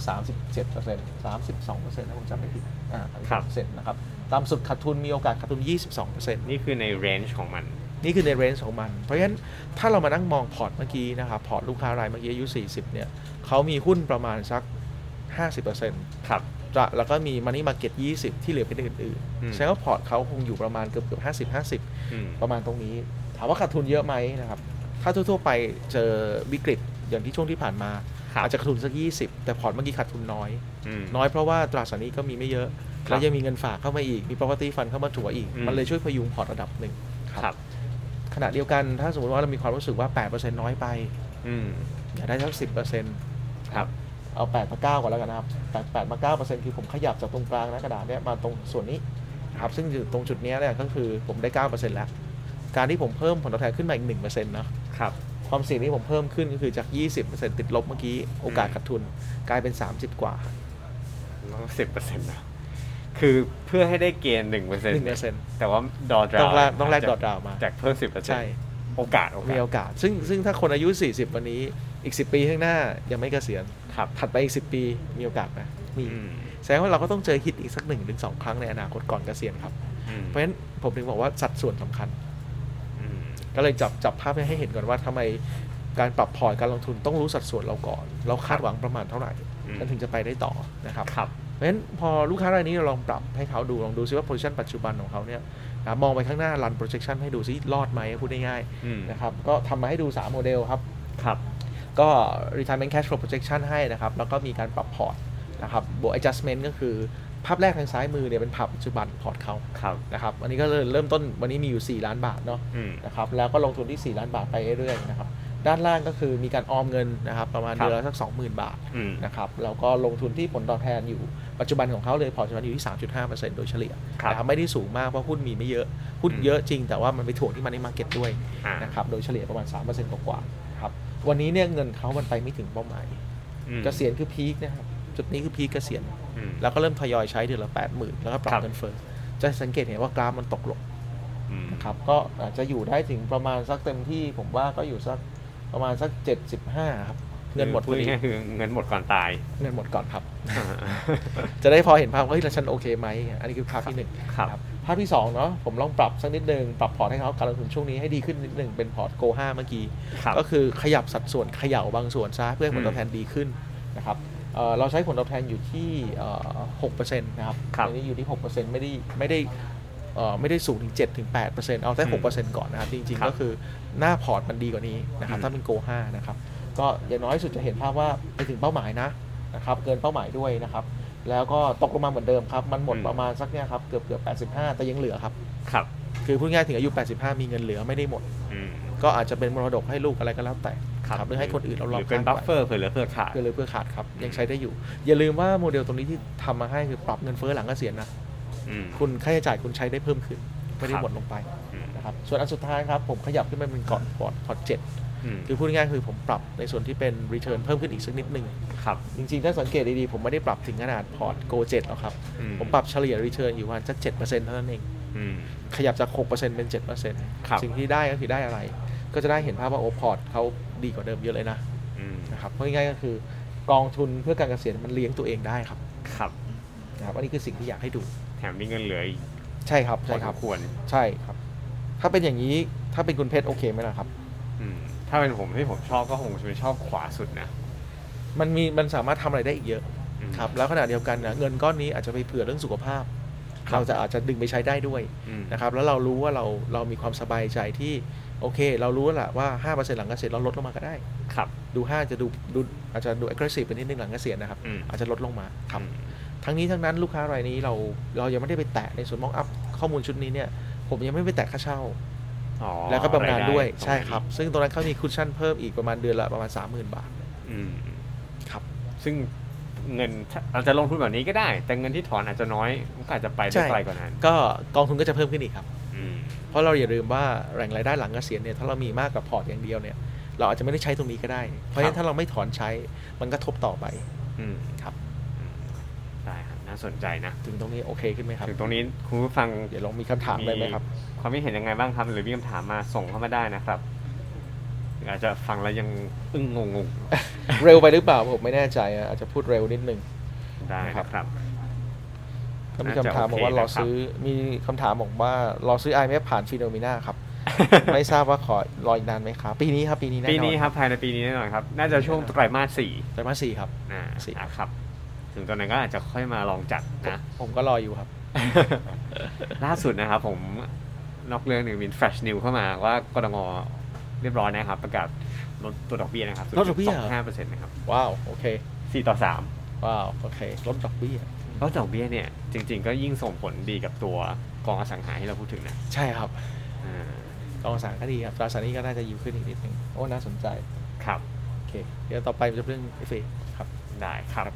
โอเคไม่แน่ใจมีคำถามมาทาง ยังไม่มีนะครับ ครับ เดี๋ยวเรารอคำถามก่อนแล้วเราพูดเรื่องอื่นก่อนก็ได้นะ ได้ครับได้ โอเคทั้งหมดทั้งมวลเนี่ยคือหลาย ๆ คนสงสัยว่า เอ๊ะคือเราไม่เคยถูกที่จะเหมือนมีคนมาแนะนำใกล้ชิดขนาดนั้น ครับ หรือบางทีเราก็ต้องถ้าเราไปคุยกับใครหรือปรึกษาใครสักคนหนึ่งเนี่ยที่เรา ครับ อยากจะให้เขามีความเชี่ยวชาญเนี่ย ครับ ก็ต้องแสดงว่าทั้งหมดทั้งหมดเนี่ยเราก็ต้องเปิดพอร์ตให้เขาดูทั้งหมด ใช่ครับใช่ครับ อืม แต่การเปิดพอร์ตไม่ได้ไม่ได้เอาเลขที่บัญชีมาให้ อ่า นะครับคุณให้ข้อมูลเฉยๆว่ากองนี้มีต้นทุนเท่าไหร่ ราคาปัจจุบันเท่าไหร่ อ่า ถูกไหมครับ เรา เรา แคปไอ้ตัวนั้น แล้ว มา แคปแคปส่งมาส่วนใหญ่ลูกค้าก็จะแคปหน้าจอส่งมาให้วันนี้ครับ อืม วันนี้ทางฝั่งเอ่อทางฟิโนเมนาก็มี Fix My Port ครับ ที่ส่งกันเข้ามาแล้วก็ลงทะเบียนส่งเข้ามา ก็ลูกค้าแคปหน้าจอส่งมาครับ อืม ครับ แล้วเราก็มาทำเข้าสู่กระบวนการครับวิเคราะห์พอร์ตดูครับ ได้ครับหรือว่าใครสงสัยนะอยากให้เราช่วยตัวฟิกไมพอร์ต ครับ ก็สามารถแอดไลน์ฟิโนมิน่าพอร์ตเข้ามาคุยได้เหมือนกันนะแล้วก็ ใช่ ลอครับ งส่งเรื่องเข้ามาดูนะครับเพื่อเราจะช่วยในการปรับเปลี่ยน แล้วก็ปรับดูที่ว่าเป้าหมายจริงเนี่ยมันควรจะเป็นสัดส่วนการลงทุนที่เท่าไหร่ หรือวิธีการปรับเนี่ยจะผีผามปรับไม่เข้าไปเลยก็อาจจะเลยมีคำแนะนำด้วยเหมือนกันว่า ครับ ทยอยเข้าไหม ใช่ หรือ ครั ถ้า บ จังหวะนี้ตัวนี้อาจจะเข้าได้เยอะหน่อย ตัวนี้อาจจะเข้าน้อยนิดนึง ครับ ก็ลองดูนะครับ วิธีการที่เราจะมาดูเงี้ยแต่ละเคสให้เล่าจากประสบจากที่เราเจอทั้งหมดนี่ก่อนครับเคสไหนที่รู้สึกว่ามีการเป็นการยากในการแก้ที่สุด เคสที่ยากและแก้ยากอะครับ อืมมันเป็นเพราะอะไรเกิดขึ้นได้ยังไงดีกว่า เอ่ออาจอาจจะเป็นลักษณะที่ลูกค้าลงทุนมานานแล้ว อืม แล้วเป็นเป็นกองทุนหรือเป็นเป็นหุ้นหรือเป็นกองทุนก็ตามเนี่ย ครั เขา บ ลงทุนมานานแล้วก็เห็นว่ามันขาดทุนมานาน อ๋อเห็น การ์ จ ตู น น ชิน ใช่ครับแล้วมันขาดทุนมาเรื่อยๆเรื่อยๆเรื่อยๆถึงจุดจุดหนึ่งแล้วอยากจะจัดการมันแต่ว่ามันลงมาเยอะเกิน 50% ครับ แล้วเขาก็ไม่กล้าคัดลอส อืม ถ้าถ้าถามเราให้เราช่วยทำเนี่ยก็เราก็ต้องอธิบายครับว่าถ้ามันถ้าต้องคัดลอสตัวนี้เราไปตัวไหนด้วยเหตุผลอะไร อืม เพราะว่าการที่ถือต่อผมผมลืมมาทำสไลด์อันหนึ่งขึ้นมา ก็คือว่าสิ่งสำคัญในการลงทุนก็คือเรโซทางการคำนวณ ครับ เวลาเราขาดทุน 10%นะครับ อ่า เวลาเราขาดทุน 10%เนี่ยตลาดต้องขึ้นโดยประมาณ 13%น อืม ะครับเพราะว่า 10 บาทเนาะลงมาเหลือ 9 บาท อ่า จาก 9 บาทขึ้นไปอีก1บาทเนี่ย1ส่วน9เนี่ยมันเกิน 10%นะ11 12%โดยประมาณ แต่ถ้าท่านขาดทุน 20%เมื่อไหร่เนี่ยจากร้อยหนึ่งถ้าเหลือ 80 อืม 80 กลับไปร้อยเนี่ยท่านต้องรอผลตอบแทนขึ้น 25% อืม มันเยอะขึ้นนะครับ มันไม่ใช่ว่าขึ้น 20 ท่านเบรกเท่าเดิม ถ้าอย่างเคสดรเมย์บอกขาดทุน 50เปอร์เซ็นต์ ถ้าทุนห้าสิบเปอร์เซ็นต์ก็คื ร้ อ อยนะ มันต้องมันต้องกระโดดร้อย ซึ่งร้อยเนี่ยบางทีมันก็มีอยู่สองช้อยจะถั่วเพิ่มไหม จะซื้อเพิ่มไหม อืม อ่าซื้อเพิ่มไหม ถ้ามันยังเป็นกองทุนที่ดีอยู่ หรือก อง เป็น ทุน หุ้น ที่ ที่ ดี ดีอยู่ กองทุนที่ดีเทรนด์ที่ใช่ ครับ อยู่ใน market trend อยู่ในเทรนด์ที่ขาขึ้นหรือเปล่า อืม ไม่ใช่ว่าเราเติมเงินไปมันไม่ขึ้นได้แค่ถั่วเงินครับ แต่มันไม่ขึ้น อืม มันก็รอมันก็ไม่ได้อย่างเงี้ยครับเพราะงั้นก็ต้องดูด้วยว่าเอ่อ asset class เป็นแบบนี้ทิศทางเอ่อมุมมองเศรษฐกิจเป็นอย่างนี้นะ ตลาดไหนดูโอเคไหมอุตสาหกรรมนี้โอเคใช่ไหม อืม หรือในบางครั้งอย่างช่วงเนี้ยครับ ที่ทางฟิโนเมนาออกทาร์ติเคิลคออกมาเป็น ครับ เป็นเทคโนโลยีเนาะ อ่า นะครั หุ้นกลุ่มเทค อ่ากลุ่มกลุ่มเทคทั้งหมด ก็อาจจะเป็นส่วนหนึ่งถ้าผมขาดทุนบางตัวอยู่เยอะ แล้วผมอยากจะรีคอเวอร์มาของพอร์ตผมอาจจะกลับไปตัวนี้ ในระยะเวลาสั้นเพื่อรีคอเวอร์บางส่วนกันมาก่อน ครับ แล้วก็เก็บกระสุนกลับมาใหม่ อย่างเช่นผมอาจจะขาดทุนไปแล้ว 20%ผมแบกมาซื้อตัวนี้ อืม ในระยะเวลาสั้นนะครับผมกำไรคืนมา โดยโอเวอร์ออพอร์ตผมดีขึ้นแล้ว ครับ ครับก็คือแบ่งส่วนหนึ่งมาซื้อครับก็ทำได้ครับ ส่วนคำถามเมื่อกี้บอกว่าคุณเพชรบอกว่าเอ้ยอันไหนที่ที่ยากที่สุดท้าทายสุด ผมมองว่าบางทีบางทีลูกค้าก็จะส่งพอร์ตที่ที่อาจจะขาดทุนเยอะๆมาให้เรา อืม พอร์ตขาดทุนหมดเลยครับ ไม่ได้เป็นพอร์ตเอาพอร์ตตีเก็บไว้ อ่า จะเปิดมาแดงทั้งพอร์ตเนี่ยมัน ครับ จะแก้ยังไงครับ คือ ฮะ ผมก็ต้องอธิบายทีละตัวทีละกองครับ อืม กองตัวนี้มันขาดทุนเพราะเหตุใดอ๋อพี่ซื้อมันเจ็ดสี่ปีแล้วอะครับ อืม พี่ถือมาสี่ปีแล้วมันลงมาตลอดแล้วไม่ได้ take action อืม อันนี้อันที่หนึ่งอันที่สองเป็นเป็นตัวที่แย่ที่สุดของอุตสาหกรรม คือทั้งหมดทั้งมวลในกลุ่มอุตสาหกรรมเนี้ย มั กองทุน มั นี้ แย่สุด ก็แย่สุด ใช่ อืม หรือบางทีเอ่อไซส์กองมันเล็กลงมาเรื่อยๆกองมันก็กินค่าใช้จ่ายไปเรื่อยๆ มันก็ไปต่อไม่ได้อย่างเงี้ยครับ อืม เพราะฉะนั้นมันก็ต้องกลับมาดูดูเปรียบเทียบเป็นรายกองครับ ก็เสิร์ชเทียบดูเทียบอุตสาหกรรมเดียวกันเป็นยังไง ดูไซส์เป็นยังไง แล้วก็ดูว่ามันมีแนวโน้มไหมไม่มีแนวโน้มก็ก็ต้องบอกลูกค้าก่อน เพราะว่าการแนะนำของเราคือลูกค้าตัดสินใจเนาะครับเป็นคนตัดสินใจอยู่ดีครับ อืมแล้วถ้าจะให้เทคนิคหรือทิปง่าย ๆ ในการที่รู้สึกว่าเราถ้าคุณผู้ชมทางบ้านบอกว่าเอ้ยเราก็มีการจัดพอร์ตส่วนตัวที่แบบบางคนที่เป็นขา DIY นะ อ่ะค ครั รั บบ อยากจัดพอร์ตเอง มันควรจะมีแบบ protection ในการคัดลอสไหมในกองกองทุนเองเนี่ยครับ มันควรจะแบบเฮ้ยเราควรตั้งไปเลยไหมว่ารายกองเท่าเนี้ยถ้าลดลงต่ำกว่าสิบเปอร์เซ็นต์เนี่ยที่บอกว่าเฮ้ยมันพอแล้วเราคัดออกมาก่อนเลย โอเคเอ่อต่ำกว่าสิบเปอร์เซ็นต์ไหมคัดออกมาก่อน หรือเราควรจะดูเทคนิคอะไรยังไง ผมว่าอาจจะกลับกันนิดนึงนะฮะถ้า ครับ เป็นกองทุนรวมเนี่ยเอาให้ชัวร์แล้วค่อยลง ม คือเข้าใจก่อนว่ากำลังจะเลือกตัวที่โอเคใช่ไหม ครับ เพราะว่ากองทุนมันไม่เหมือนหุ้นเนี่ยมันหนืด อืม มันหนืดกว่าหุ้น หุ้นมันตั้งคัดลอสได้ มันมีโอกาสกลับได้ช้าเพราะว่ามันเป็นมันเป็นกึ่งกึ่งๆ เราสามารถซื้อขายได้ทันทีเนาะ อ่ะเป็นเรียลไทม์ มันเรียลไทม์ครับ กองทุนอาจจะต้องมองว่า อันเนี้ยที่เราซื้อเนี่ยเราเราคาดหวังอะไรจากตรงนี้ ครับ เราซื้อการเจริญเอ่อช่วงนี้อย่างเช่น เรามองว่ากองทุนกระจายทั่วโลก คิดว่าน่าจะเติบโตได้ อืม แล้วทำไมเราเลือกบางเซกเมนต์ที่น่าจะเติบโตได้ดีกว่า ครับ เราก็ต้องรู้ว่าเอาไปวางตัวนี้ได้ประโยชน์อะไร อืม ในมุมมองของเราเองด้วยความเข้าใจ ครับ เพราะวันนี้ผมเชื่อว่านักลงทุนผ่านผ่านเอ่อผ่านประสบการณ์มาเยอะอะครับ ครับ สมัยก่อนลองผิดลองถูกเนาะอ่ะ อืม ซื้อตรงนั้นตัวนี้แต่วันนี้ผมเชื่อว่านักลงทุนเนี่ยมีมีกองทุนเยอะในพอร์ตแล้วอะครับ อืม ถึงเวลาแล้วที่เราจะเลือกให้ดีก่อนเราค่อยลง ครับ ไม่งั้นเดี๋ยวต้องไปแก้อีก5ปีข้างหน้า ซึ่งมันไม่ใช่ 5 ปีวันนี้ อืม 5 ปีข้างหน้าวันแสดงว่าพอร์ตท่านใหญ่ขึ้นอีกนะครับ ครับ มันจะแก้แล้วมันจะขาดทุนหนักกว่านี้ ครับ อืม ส่วนถ้าให้ไกด์ไลน์คัดลอสไหมเอ่อคัดลอสเนี่ย ผมก็ไม่ค่อยนะครับ ส่วนใหญ่ก็คือคือไม่ค่อยตั้งเอาตรงๆคือไม่ได้ตั้งเพราะเลือกไปแล้วว่าอันนี่คือวัตถุประสงค์อะไร เอาเพราะเราเลือกดีเราคิดว่าเราเลือกดี คือ ว่ เราเลือก นนี้ย เราเลือกลงตามวัตถุประสงค์ของของเป้าหมาย เรามี อืม 3 เป้าหมายนะอ่ะอย่างถ้าอย่างผมก็จะมี 3 เป้าหลักๆเป้าเพื่อการเกษียณเนาะ ครับ เอ่อการศึกษาบุตรนะครับเป้าหมายของลูกแล้วก็อีกอันหนึงเพื่อเทรด ครับ นะเพื่อเก็งกำไรเลยพอร์ตนี้คือเก็งกำไรแน่นอนนะครับ อืม เพราะฉะนั้นถ้าเป็นเรื่องของการเกษียณเนี่ยเราก็จะเติมสม่ำเสมอเป็นรายปีรายเดือนหรือรายไตรมาส อ๋อ เราก็ดูตรงนั้นแทน เน้นวินัยเน้นเงินต้นเข้าไป อ่าค เข้า รับ ไป แล้ เติ ว ม ก็เราก็หมุนของมันเองตรงนั้นไป LTF RMF เรารู้ว่ามันต้องทำเพราะว่าได้สิทธิ์ภาษีคืน ครับ แล้วเงินเหลือจากภาษีคืนเราก็มาลงแผนออมการศึกษาลูกอะไรก็แล้วแต่นะครับส่วนส่วนเทรดดิ้งเราก็แยกไปอีกพอร์ตหนึ่ง ครับ อ่ะอย่างช่วงที่ผ่านมาเก่งเทคบ้างเก่งเฮลท์แคร์บ้างก็ว่ากันไป อืม แต่ถึงเวลาแล้วเกิดติดทางปุ๊บคำกำไรน้อยลงมากำไรไปพีคไม่ได้ขายอ่ะรับได้ไหมถ้ารับไม่ได้ก็ขายออกมาจบ ก็เริ่มที่โพซิชันเงินใหม่อะไรเงี้ยครับ ครับ ครับ ก็อาจจะอาจจะไม่ได้เชิงคัดลอสถามว่าลอสมีไหมเอ่อมีมีลอสหนักๆก็มีครับ อืม แต่ว่าเราไม่ได้คัด เพราะเผอิญมันเป็นกอง LTF และ IMF อ๋อก็เลยไม่ใช่วัน นี้ด้วย เขาไม่ให้เราคัด ด้วย คัดเรียนเสียภาษี อ่า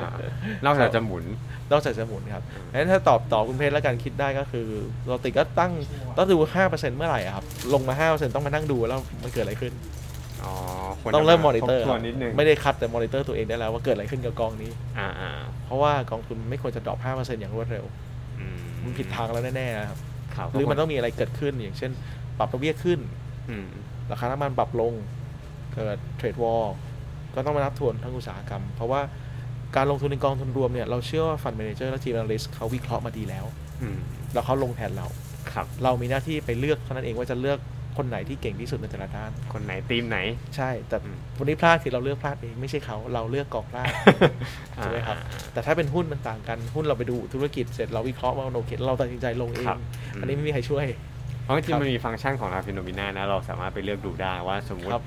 เราเลือก performance เนี่ยที่ในตัวของถ้าจะเป็นตัว LTF และ f เนี่ย ครับ ถ้าลองไปลิสต์ดูนะครับว่าผลดูจากผลตอบแทนเดียวนะ กอง LTF ที่ดีที่สุดกับ R กับ LTF ที่แย่สุดเนี่ยมันห่างกันเป็น 10กว่าเปอร์เซ็นต์20เปอร์เซ็นต์นะ ยี่สิบเปอร์เซ็นต์ นี่คือนี่คือขนาดประเภทเดียวที่เป็นหุ้นเหมือนกันนะ ใช่ แต่ถ้าเลือกผิดกองเนี่ย เรื่อง ความ แต แต ก ก ต่า ต่างง มั มัน น ต่า เย ง อะ กันเยอะฮะ เพราะฉะนั้นถ้ายังถ้าถ้าเรามีเวลาอยู่รู้เวลาระยะเวลาในการลงทุนไปถึงเป้าหมายเพื่อการเกษียณยังอีกไกล ครับ แล้วเรารู้ว่าเลือกเลือกผิดกองนะฮะ อืม เปลี่ยนเถอะครับ อืม เปลี่ยนเถอะครับ มีมีอะไรที่ที่เราเอาเงินไปวางให้มันทำงานจริง ๆ ดีกว่า เราอุตส่าห์ทำงานมาตั้งนานแล้วเอาเงินมาใส่กอง ม กองมันต้องทำงานให้เราดีที่สุด ม เพื่อให้เราไปถึงเป้าหมายต้องคิดแบบนั้นครับ ครับ ครับ โอเคฮะน่าจะได้เห็นภาพรวมแล้ว ครับ อันนี้มีเนื้อหาพิเศษอีกที่เราแถมมาให้วันนี้นะฮะ ครับ ก็คือเป็นเหมือนสองอาชีพ สอง ใหม่ อาชีพ เนอะ ครับ เออ อาชีพใหม่หลังยุคโควิด ครับ คือหลาย ๆ คนที่มีตัว IC license แล้วกันเนอะ ครับครับ หรือว่ามีความรู้หรือความเชี่ยว อืม ชาญ หรือว่าทำงานในวงการเอ่อธนาคารก็แล้วแต่นะครับ หรือเป็นผู้จัดการธนาคาร หรือเป็นผู้แนะนำการลงทุนอยู่ ครับ แล้ว แต่อยากจะออกมาทำแบบอิสระ ค อั รับ นี้ก็จะเป็นอีกหนึ่งเทรนด์ เป็นอีกเทรนด์หนึ่งซึ่งซึ่งจริง ๆ แล้วเทรนด์นี้มันมันเกิดขึ้นในในต่างประเทศมานาน ครับ ผมลองไปหยิบหยิบเอ่อคล้ายๆกับข้อมูลนะครับ ดูข้อมูลของของในเว็บไซต์นะครับ อันนี้เป็นของ US News นะครับ ที่เขาประกาศเป็นประจำทุกปี จัดอันดับอาชีพไหนที่ดูแล้ว ดูแล้วเอ่อได้รายได้สูงสุดคนคนยังติดตามอยู่เสมอนะครับ ครับ Financial Advisor ติด Top 10 ทุกปีมาตลอดตั้งแต่ปี อืม 2007 ตั้งแต่เกิดวิกฤตสับพรามในอดีตนะครับ ครับ อาชีพนี้กลับมา อืม เป็นที่เป็นป๊อปปูล่าสาเหตุที่ป๊อปปูล่าเป็นเพราะอะไรนะผมเล่าสตอรี่ย้อนนิดหนึ่งนะครับถ้าย้อนไปตอนปี 2007 2008เนี่ยเราจำได้เกิดวิกฤตสภาพ รอบนั้นเนี่ยคนที่คนที่ได้กระทบมากที่สุดคือคนที่อยู่ในวงการการเงินเนี่ยแหละ อืม ที่ปรึกษาทางการเงินเวล management ในต่างประเทศช็อปต่างๆ ปิดลง เขาก็ผันตัวเองของเขามาที่อยู่ตามเฮาส์ต่างๆ มาเป็นที่ปรึกษาทางการอิสระ ครับ นะครับแล้วก็สังกัดบนแพลตฟอร์มนะครับ อืม แพลตฟอร์มต่างๆนะครับ ครับ ซึ่งแพลตฟอร์มต่างๆ อาจจะเป็นอาจจะเป็นเอ่อเว็บไซต์ตามแบงก์ต่างๆ ก็เปิดเป็นแพลตฟอร์มให้ขึ้นมาก็มีนะครับ อืม เขาก็สามารถดูแลลูกค้าได้ มันเลยเป็นที่มาว่าในอดีตเนี่ยคนผันตัวออกมาเยอะนะครับ อืม เพราะฉะนั้นตอบจากคุณเพชรเมื่อกี้ว่าเรามันดูมันดูเกี่ยวอะไรกับประเทศไทยตอนนี้นะครับ ผมก็ลังมองว่าวันนี้เราเราคล้ายๆ กับสิ่งที่กำลังเกิดในต่างประเทศ ครับ นะครับเราเราดีเลย์ประมาณสัก 10 ปี อืม วันนี้เป็นจุดที่อุตสาหกรรมทางการเงิน หรือที่ปรึกษาทางการเงินเปลี่ยนใหม่ความหมายคือว่า ครับ เราจะเห็น disruption ที่เกิดขึ้น อืม แต่วันนี้โควิด -19 เนี่ยมันเป็นตัว catalyst อ่ะ เป็นตัวเร่ง เป็นตัวเร่งให้มันเกิดการเปลี่ยนแปลงได้เร็วขึ้น ซึ่งการเปลี่ยนแปลงนี้ส่งผลอะไรครับ ส่งผลให้เอ่อหลาย ๆ ธนาคารที่เขากำลังทำอยู่วันนี้ก็คือที่เคยอยากจะลดต้นทุนเนาะ ครับ วันนี้ก็เลยถือโอกาสได้ทำนะครับ ขณะเดียวกันได้ใช้เทคโนโลยีใหม่ ๆ ในการทำงาน เพราะฉะนั้นคนที่มีคนที่มีอยู่วันนี้ก็จะเริ่มกระทบก่อน ครับ นะครับผมก็ได้มองว่าจริงๆ แล้วก็เป็นทางเลือกแล้วกันนะฮะ อืม เป็นทางเลือกสำหรับคนที่อยู่ในฟิลนี้อยู่แล้วนะครับ ครับ แล้วอยากได้รายได้เสริม อืม แล้วก็อยากดูแลลูกค้าต่อ ครับ นะครับแล้วก็อยากมีคุณภาพชีวิตที่เรารู้สึกว่ายังดูแลลูกค้าได้ดูแลครอบครัวได้อยู่ก็จะเป็นอีกแนวทางหนึ่ง ซึ่งคนชิปออกมาเยอะมากขึ้นนะค ครับ รับ ครับเพียงแต่ว่าก็ต้องต้องมีต้องมีทักษะจำที่ที่ที่สำคัญสำคัญหลายอย่างในการดูแลลูกค้าครับ อืม เข้ามาเกี่ยวข้องเพิ่ม ครับ ผมอยากให้ดูภาพนี้อะอันนี้ผมทำสตัดดี้ตัวเองขึ้นมานะครับผม อืม ผมนั่งดูอุตสาหกรรมนี้มาสักพักนะจริงๆก็เป็นเปเปอร์ข้างนอกนะครับของขอ ครั ง บ เวลเทคด้วยนะครับ ที่ทำมาสักปี 2017นะส่วนหนึ่คงรับ มาจากตรงนั้นเป็นไอเดียมาก่อน แล้วผมก็มามาแมปปิ้งให้เกิดกับสำหรับประเทศไทยนะครับ ครับ แกนบนเนี่ยคือการการให้คำแนะนำพฤติกรรมนักลงทุนวันนี้นะครับแนวแนวจากซ้ายมาขวาพฤติกรรมนักลงทุนวันนี้ ครับ ก็คือนักลงทุนเนี่ยวันนี้นะครับเริ่มตั้งแต่ selector ครับเลือก อืม เองนะครับนะครับอยากมีส่วนร่วมหรือ delegate delegate ก็คือให้ private fund ดูแลให้ อืม นะครับ อันนี้ก็คือผมเองครับ ถ้าตรงนี้ก็คือเราทำเองนะครับ มีคนช่วยแนะนำนะครับ แล้วก็ให้คนอื่นมาทำแทนให้ คือทำแทนให้ทั้งหมดเลย คือโยนเงินให้อ ก็ ย่าง คื เดียว ใช่ ก็คือ private fund วันนี้นะครับ อุตสาหกรรมก็จะมี 3 range นะ ครับ อีก range หนึ่งแกนแกนแกน Y นะครับ แกน Y ครับ ก็จะเป็นการการดูแลครับ interaction ระหว่างคนกับลูกค้า ครับ service กันยังไงบ้างครับ อืม face to face ครับ ยังเป็นสิ่งที่มีอยู่เนาะ ล่างสุด ครั คือ บ face to face อันที่สองก็อาจจะเป็น hybrid face to face ด้วยนะครับ กึ่งออนไลน์ด้วย ครับ นะครับ แล้วก็ไปออนไลน์เพียวเลย แล้วก็เป็นโมบายไม่ต้องใช้คน อืม เพราะฉะนั้นถ้าเราเห็นแกนทั้งสองฝั่งเนี่ยแล้วผมเริ่มจับให้เห็นภาพสิ่งที่เกิดขึ้นคืออะไรวันนี้นะครับ กลุ่มที่เป็นนะครับ กลุ่มที่เป็น transaction base ที่เราเคยเห็นคนมาเทรดออนไลน์เราจะเจออยู่เหมือนเดิม ครับ อันนี้ก็ยังเป็นโมเดลที่ทำกับโบรกเกอร์ คือฉันลงทุนเองแล้ว อ่าฉันลงทุนเอง อย่า ฉั มาน ยุ่ ซื้อง ขายเองไม่ต้องฉันทำเองได้หมด โอเค อ่ามี มีประสบการณ์แล้วจบ ครับ อีกฝั่งหนึ่งขวาสุดนะครับ กลุ่มที่เป็นเอ่อ investor behavior คือทำเองเอ่อโทษทีให้คนอื่นทำให้ ครับ ตอนนี้เป็นโรบอทเข้ามา อืม นะครับมีแล้วขวาสุดมีโรบอทเข้ามาซ้ายสุดทำเอง ครับ นะครับข้างล่างครับข้างล่างคือกลุ่มที่เป็น RM ทั้งหมดที่อยู่ตามแบงก์ตามธนาคารทั้งหลาย ครับ ตอนนี้ก็จะเริ่มขยับจาก face to face อืม เพราะเจอหน้าไม่ได้ อ่า จริงๆเราทำกันมาก่อนนะ ใช้โมบายใช้มาใช้ไฮบริด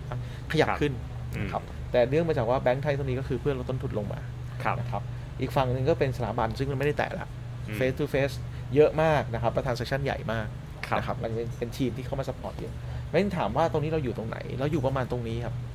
อืม ความหมายคือค คนที่อยู่มี IC ไลเซนส์ต่างๆ ตามโบรกเกอร์ตามธนาคารตามแบงก์ตอนเนี้ยก็ยังเป็นกลุ่มคนที่เป็นคนแนะนำให้ตัดสินใจ ครับ เพียงแต่ว่าชิฟโมเดลตัวเนี้ยมันจะเริ่มชิฟมาเป็นมีแพลตฟอร์มออนไลน์ให้ใช้แล้วนะ อืม ไอยผมใช้ตรงนี้ก็ได้แพลตฟอร์มช่วยทำงานในแบบที่เขาต้องการได้ ครับ โอเค มีอิสละมากขึ้น ทำไมต้องติดยึดแพลตฟอร์ม บางแพลตฟอร์มเนี่ยไม่สามารถจะเอื้อ การให้บริการลูกค้าได้ทั้งหมด คือไม่สะดวก ความหมายคือไม่สะดวก อืม นะครับ มีกองทุนไม่ครบ ครับ นะหรือเขาอาจจะทำอยากทำทั้งกองทุนทั้งประกันด้วยได้ไหมได้ไหมในคนคนเดียวกัน อ๋อ อ่าเขาอยากจะ full service เหมือนเป็นเอ่อนักวางแผนทางการเงินด้วย แล้วก็แนะนำการลงทุนด้วยอยู่ คือแบบ อยากคร แนะ บวง นำการ จร เงินแบบครบวงจร ใช่ ซึ่งเทรนด์มาเป็นแบบนั้นนะครับ เพราะฉะนั้นวันนี้วันนี้เขาอยากดูแลลูกค้าด้วย อยากดูแลตัวเองด้วยนะค ครั รับ บ แล้วอยากมีความรู้เพิ่มขึ้น เพราะฉะนั้นผมเลยมองว่าวันนี้มันกลายเป็นเทรนด์ใหม่ที่คนชิฟมาในฝั่งนี้ อืม นะครับ รวมถึงคนที่อายุ 40 กว่า แล้วเริ่มเห็นความความไม่แน่นอนนะครับ อันนี้ไม่นับเป็นอุตสาหกรรมทางการเงินก็ได้นะครับ อืม ฟิลอื่นก็ได้รอบนอก อย่างเช่นท่านอาจจะจบวิศวะมา เดี๋ยวฟิลมีเดียของเพชรก็ได้ า โอ้โหยิ่ง เดี๋วก็ยิ่ง ไม่แน่นอน ใช่ แต่ว่าแต่ว่าพอเราเราเราข้ามศาสตร์นะผมจะเรียกว่าข้ามศาสตร์ผมเป็นคนหนึ่งที่ข้ามศาสตร์เช่นเดียวกัน ครับ ข้ามวิศวะมาการเงินมาที่ปรึกษานะครับ เพราะฉะนั้นพอเราข้ามศาสตร์ปุ๊บเนี่ยเราก็จะมีต้นทุนเดิมของเรากับศาสตร์ใหม่พอผสมเข้าด้วยกันเนี่ยเราก็จะมีกลุ่มเขาเรียกว่า niche market ของเราเองที่เรากลับไปคุยได้ ครับ บนบนความรู้ใหม่ อืม บนภาษาใหม่ บนการให้บริการที่ดีขึ้น แล้วเรา ครับ ก็มีเราก็สามารถสร้างเครือข่ายเน็ตเวิร์กของเราเองได้อะครับ อืม เพราะงั้นมันก็จะเป็นอีกอาชีพหนึ่งที่ดี แล้วก็สามารถที่จะใช้เทคโนเทคโนโลยีเข้ามาช่วยได้ อืม ระยะคุณเพชรมองว่าจริงๆแล้วผมเลยมองว่า FA เนี่ยผมเห็นว่าเป็น 10 ปีแล้วครับ โมเดล FA เนี่ยผมดูมาตั้งแต่สมัยเริ่มทำงานใหม่ๆ คือมอคงรับ ว่าเมืองไทยต้องเกิด ต้องมีแพลตฟอร์ม ต้องมี FA นะ ผมก็เสียแล้วผมไม่อยากตกงาน ผมอยากทำต่อ อืม แต่เขาให้ผมออกจากงานมา ผมอยากทำต่อ ผม 60 แล้ว ผมอยากทำต่อถึง 70 ครับ เหมือนอาจารย์ผมที่สหรัฐท่านก็ยังทำต่อถึง 75 ครับเขายังทำงานต่อแล้วก็ยังทำลงทุนนิดๆเราก็เลยมองว่าเป็นโรโมเดลว่าเกษียณแล้วผมอยากทำอะไรเพิ่ม เพราะงั้น สายนี้เป็นสายหนึ่งซึ่งมันหยุดมันไม่มีที่สิ้นสุด อืม คุณทำไปดูแลไปนะครับแล้วท่านสามารถสร้างรายได้ได้ด้วย ครับ อืม ก็เป็นทางเลือกอีกทางเลือกที่สำคัญ ครับ ผมก็เลยอยากสรุปง่ายๆว่าจริงๆสำหรับผมวันนี้มันมันเป็นอาชีพหนึ่งซึ่งซึ่งเป็นอาชีพที่ต่อยอดนะครับ ได้ทำในสิ่งที่รักสิ่งที่ท่านสนใจท่านสนใจการเงินไหมแล้วก็ดูแลตัวเองด้วยดูแลลูกค้าด้วยนะครับ ครับ บริหารเวลาได้ครับ ได้ อืม ความสมดุลของตัวเองและครอบครัวมากขึ้น ครับ อย่างรอบสิ่งที่พูฟแล้วในช่วงประมาณสักเดือนครึ่งที่ผ่านมาเนี่ย อืม ผมเชื่อว่าการให้บริการที่ปรึกษาทางการเงินวันนี้ที่สามารถผ่านซูมได้ ผ่านออนไลน์ได้ ผ่าน ไม่ต้องเจอผ่านวิ โอค ดีโอคอลได้ ะอื มันเลเวอเรจเรียบร้อยแล้วครับ ผมไม่ต้องไปเจอลูกค้าตรง ผมได้คุย Face to Face ลูกค้าแฮปปี้เราแฮปปี้นะ เกิด transaction ได้ ผมมีเวลาไปทำอย่างอื่น อืม ผมสามารถ schedule ล่วงหน้าได้แล้วนะ ซึ่งในอดีตทำกันไม่ค่อยได้ ผมสามารถ schedule ให้พี่ที่ปรึกษาทางการเงินวันเนี้ยทำหน้าที่เหมือนหมอฟันได้ ครับ เหมือนคุณหมอได้นัดหมายวันหนึ่งมี4-5สล็อตได้ อืม วันหนึ่งดูแลลูกค้าได้ 10 คน มันก็เยอะขึ้นนะ ซึ่งสมัยก่อนคุณทำได้วันหนึ่งเต็มที่ก็ 5 คน ถ้าไป กว่า เจอ จะ ตัวนะ กว่าจะวิ่ง โอ้โห ไปสีลมนี่คนนั้น ไม่ได้ อยู่ ละ สุขุมวิทกว่าจะไปแต่ละที่ เพราะฉะนั้นวันนี้มันเป็นจุดเป็นเรื่องที่สำคัญว่าถ้าเรามีมีความรู้ที่ใช่นะครับ ครับ แล้วก็มีศาสตร์ที่ถูกต้องในการดูแลลูกค้า อืม จะช่วยให้เราเราเข้าไปคุยคุยลูกค้าได้ง่ายขึ้น แนะนำอย่างสิ่งที่ถูกต้อง ถ้าลูกค้าโอเคเขาก็อยู่กับเรา ครับ นะครับแล้วมากไปกว่านั้นคุณได้รายได้เสริมด้วย อืม นะครับแล้วสุดท้ายสิ่งที่สำคัญที่สุดคือ คุณยังมีรายได้ใช้ต่อได้หลังเกษียณด้วย อ่า ถ้าคุณทำอย่างถูกต้อง ครับครับ และการที่จะเป็น FA เนี่ยหรือ Financial Advisor เนี่ยถ้าอยากจะมีความรู้หรือศาสตร์ที่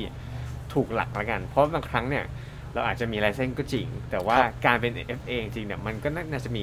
สกิลอีกหลากหลายสกิลนะที่เราต้อง ครั พั บ ฒนาต่อยอดขึ้นไปเรื่อยๆ ใช่ครับใช่ เราจะเรียนรู้ได้ยังไงที่ไหนยังไง อ่าโอเคครับ อันนี้ก็เป็นจริง ๆ ก็เป็นส่วนที่ผมรับผิดชอบอยู่วันนี้เนาะผม ครับ เข้ามาช่วยที่ที่นี่ เพราะว่าผมเห็นมาตลอด 10 กว่าปีที่ผ่านมาคือทุกคน ทุกคนก็จะเรียนเอ่อเขาเรียกว่าไงครับศึกษาหาความรู้แล้วก็สอบไลเซนส์ ครับ นะครับพอสอบไลเซนส์เสร็จเรียบร้อยเราก็จะ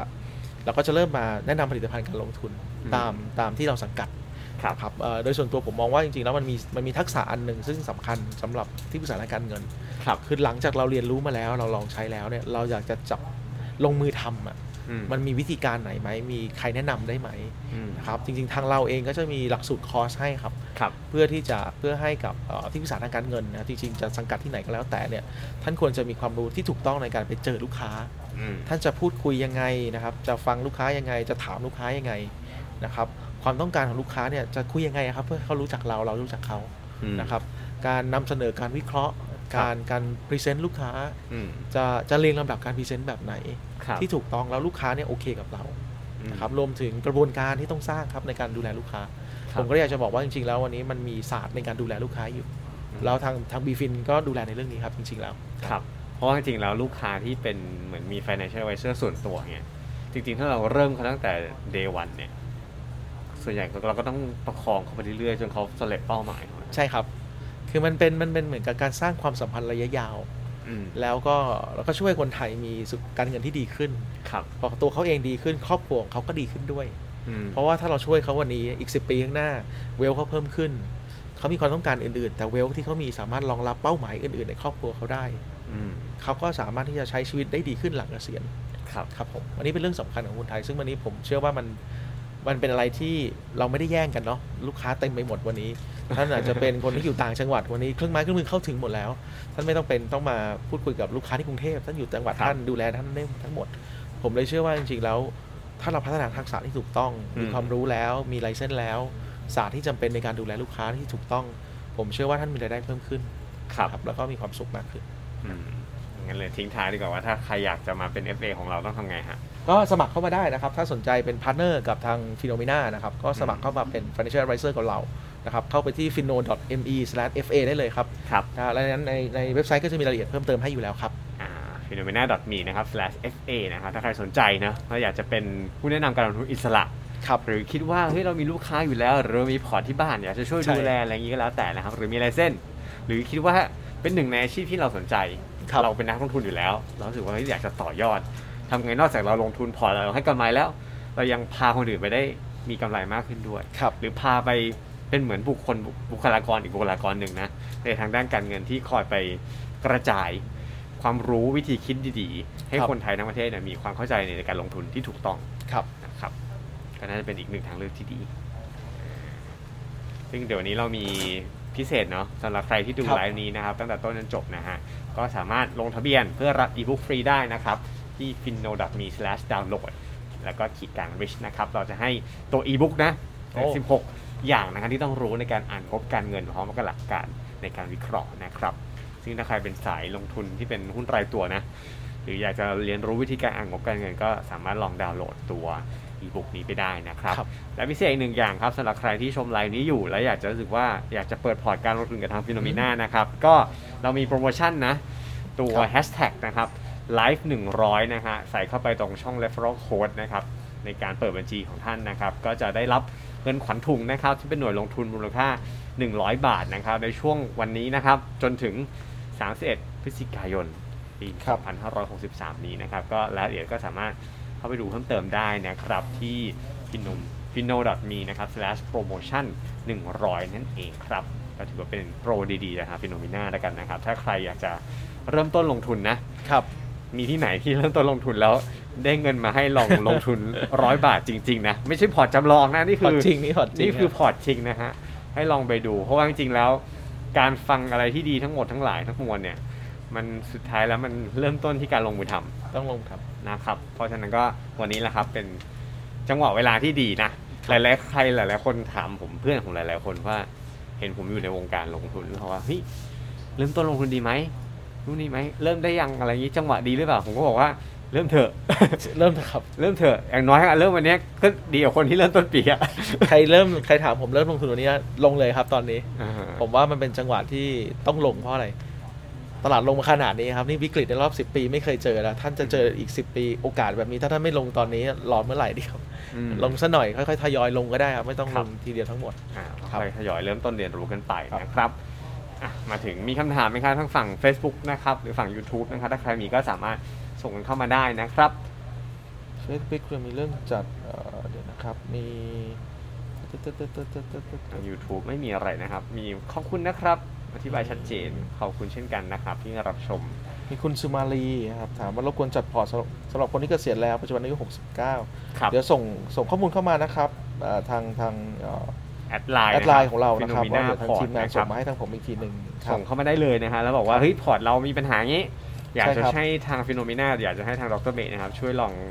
มาปรับหรือวิเคราะห์ดูจริงๆว่าเราควรจะมีการ ปรับสัดส่วนยังไงนะฮะก็สามารถส่งเข้ามาได้นะครับ ครับแล้วก็มีอีกท่านหนึ่งเดี๋ยวนะเมื่อกี้ แต่ต้องให้รายละเอียดนิดนึงเนาะ ต้องต้องต้องเอ่อจะอาจจะโทรเข้ามาพูดคุยกับทางทีมงานก่อนก็ได้ค ครั รั บบ เป็นเบื้องต้นก่อ เบื้ น องต้นครับทางทีม investment advisor จะพูดคุยก่อนนะครับ ว่า อืม ท่านทำลงทุนอะไรอยู่บ้างเนี่ยเราความเสี่ยงได้ไหม แล้วค่อยส่งข้อมูลเข้ามาก็ได้ครับ อืม ครับ แล้วก็มีอีกท่านหนึ่งเอ่อต้องการให้ปรับพอร์ตต้องทำอย่างไรบ้างติดต่อทางไหนนี่เหมือนกันนะครับ อืม คุณสรัญญา ย้ำอีกครั้งนะคะ ถ้าใครสนใจอยากจะปรับพอร์ตนะฮะ หรือว่าอยากจะให้ช่วยแนะนำเลยก่อนนะ สมมติว่าเราจะไปลงทุน แนะนำดีกว่าครับครับ กระจายอยู่ที่อื่นเนี่ยรู้สึกว่าพอร์ตตอนนี้มันไม่ไหว แล้ว ต้องการการปรับปรุงด่วนนะฮะ ก็แอดไลน์เข้ามาได้นะฮะ ที่ a d p h e n o m e n a p o r t นะครับ หรือว่าโทรเข้ามาแล้วกันนะฮะ ที่เบอร์ 02 นะครับ 0265100 นะครับ ก็ติดต่อได้ทุกวันทำการนะครับ ก็โทรมาปรึกษาเบื้องต้นก่อนว่า โอเค พอมีปัญหาอย่างนี้ ต้องไปลิสต์ทำกันบ้านอะไรกลับมาบ้าง แล้วค่อยส่งข้อมูลทั้งหมดเนี่ยมาให้เรา เราจะได้ทำกันบ้านต่อไปให้ถูกต้องเพราะว่าถ้าข้อมูลไม่ครบเนี่ยแนะนำไม่ได้เหมือนกัน ถูกไหมฮะ ใช่ใช่ อ่าเพราะว่าเราก็ ต้องส่งข้อมูลมาบ้าง ไเห็นภพรว ขอขอดูเอ่อส่งส่งพอร์ตมาให้ดูครับ ไม่งั้นจะปรับไม่ได้ครับครับ ม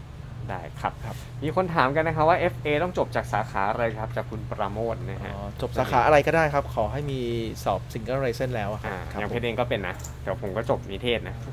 สมัยก่อน ตอนที่ผม ตอนที่เข้า